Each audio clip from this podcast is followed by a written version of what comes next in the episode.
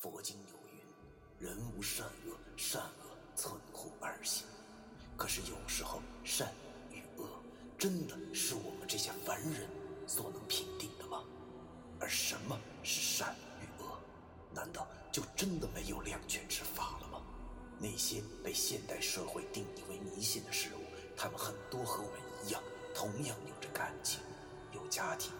难道我们真的还要为那坚强的正义消灭他们吗？欢迎收听 FM 幺七五六八九，我当阴阳先生的大纪念。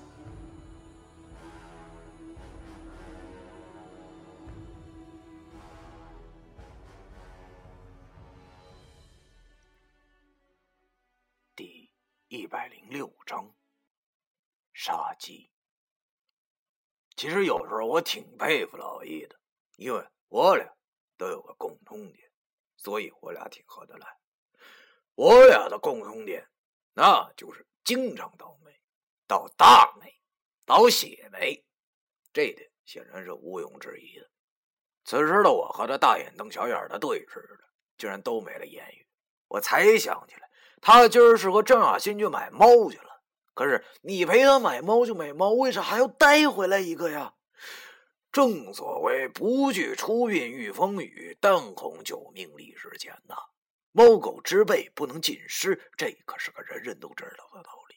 现在想起来，以前听来的那些故事就瘆人，因为这些阿猫阿狗之类的生狗都有具有通灵的能力，他们的名图与生俱来。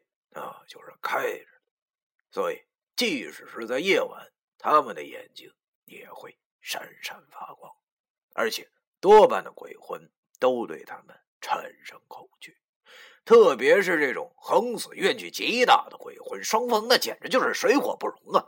一见猫狗，轻则变鬼，重则起尸也说不定啊！就在我和老易都愣住的时候，我感觉周围的怨气又砰的一下就膨胀了起来。好像就像吹气球一般，气温竟然变得比刚才还要冷。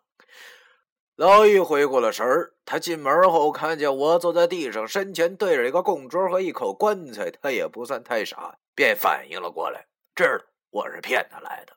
他气坏了，指着我大骂道：“靠！你大爷的老崔，你什么意思啊？这就你说的度假别墅啊？那口棺材怎么回事啊？你他大爷怎么那么晦气啊？”此时的我也顾不上和他解释什么了，忙对他大喊：“老易，你他妈快点把那猫扔出去，要诈尸了！”老易也不是啥不长眼睛的人，他也感觉到这屋子的气氛不对，有一种好像要人窒息的感觉。他慌忙边对我竖起中指，边转身出去把包丢在了外面，然后又进了屋子。而这时候，空气中的煞气也越来越重了。老易进了屋子。不赶快跑，因为如果现在乱了气的话，随时都有尸变或者变鬼的可能。而现在我也没有时间和他进一步的解释，我只能对他说：“哎呀，对不住了，老易，我也不知道会变成这样。等事情平顿下来，我再跟你解释和道歉吧。对了，你你你带个猫来干什么呀？而且你你没带小蓝灯啊？我说的小蓝灯。”当然就是老易的法宝之一——二十四周透明灯了，因为我知道他那灯也是可以当长明灯使唤，而且效果要比长明灯好上许多。老易毕竟是老易，他见现在情况危急，也不问我那么多了。毕竟一到关键时刻的他，虽然也会掉链子，但是还是很长眼睛的。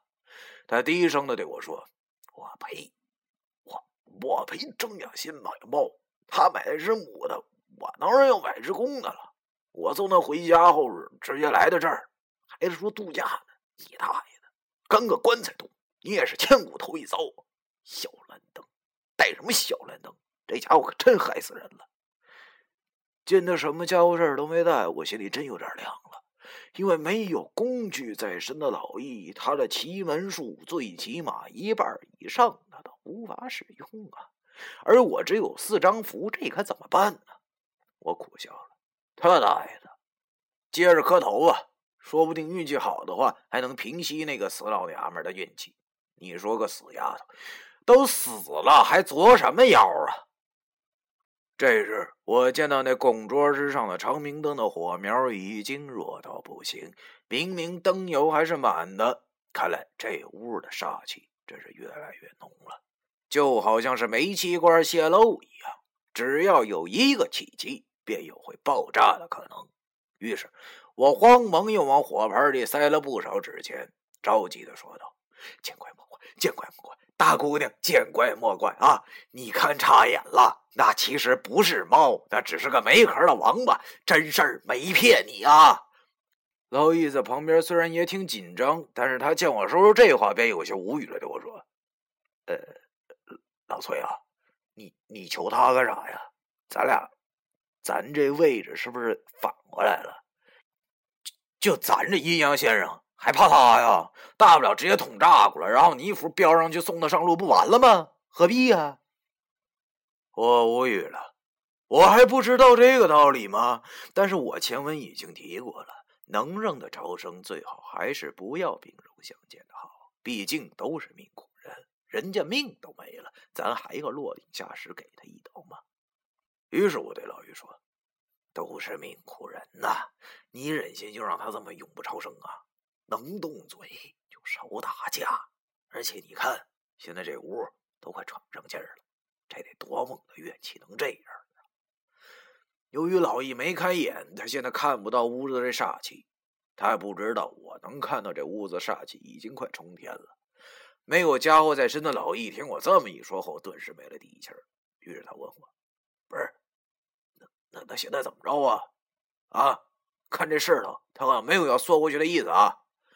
我跟老于说：“把手给我，我给你画道防身符。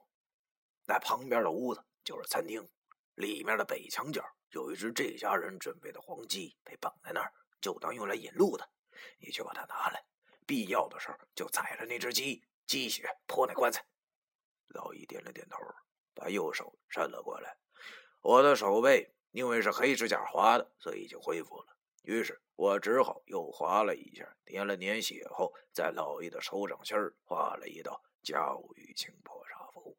画好后，老易就快步的起身向餐厅走去，而我则继续不停的往那火盆里扔钱。可是我发现这么做已经没有什么用了，煞气越来越重，随时都有把长明灯熄灭的可能。我心里苦苦道。没想到文叔那老家伙接活啊，竟然是这么个活现在那老家伙还在二楼睡得正嗨呢，而我却要在一楼拼命了。眼见着纸钱都快烧光了，我这嘴里的好话也说了一三轮车，但是那煞气竟然还是继续的增加。我忘记了那桌上的铜钱剑，心里不由得发起了狠来。他大爷的，老子都给你跪下了，这死娘们还想怎么的？看哥们儿，我好欺负是不是？别他妈给脸不要脸！真把哥们儿我惹急了，想要你命三千也并不是不能做到的。于是我打定了主意，也起了身，左手里攥着那四张符，右手拿起了桌子上那把铜钱剑。我这也算是全副武装了，还会怕你个没成气候的小死娘们吗？这时老易跑回来了，左手拿着把水果刀，右手拎着一只大黄鸡。那只鸡仿佛也受到了这煞气的影响，显然有些打蔫儿在老易手里耷拉着脑袋，也不挣扎。老易见我起了身，手里还拿着家伙，知道我也忍不了了，他就问我：“准备开干了？嗯，那我现在去教他吧。”我对老易摇了摇头，说：“等，等会儿，我再给他最后一次机会。”说吧，我转身向那棺材说道。小娘们，我告诉你，别他妈蹬鼻子上脸啊！我刚才都给你跪下了，你他妈还要怎么地？就是想祸害人了是不是？我告诉你啊，我刚才跟你说好听的，并不是怕你，识时务的，快点接着睡你的。等明儿我就送你到阴世上去，别他妈给你脸不要脸，要不然的话，直接把你消灭啊！放完狠话后，我和老易都没出声，屋子里静的可怕。只有那长明灯微弱的火苗发出吱吱啦啦的声音。很显然，我这狠话放的还是不够狠，根本他妈就没吓着他。这给我气的，这叫啥？这叫软硬不吃，油盐不进呐，整个一滚刀肉。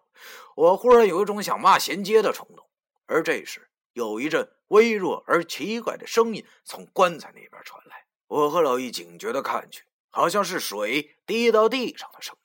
我抬头一望，大呼不好！原来是那女尸瞪着的天花板，那滩凝气成的水已经饱和了，现在正一滴一滴的滴在那女尸的额头之上。完了，照这样下去。真应了尸眼瞪梁一说了。据说被怨气形成的水碰到后形成的厉鬼都会极其凶恶，如果放任不管的话，他会灭完我俩后再自灭满门的。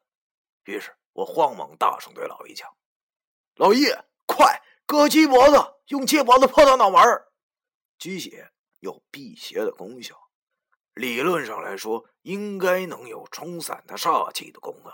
即使冲不散，也可以直接给这女士来一个下马威。到时候我再赏他几道符，差不多就能直接让他灰飞烟灭。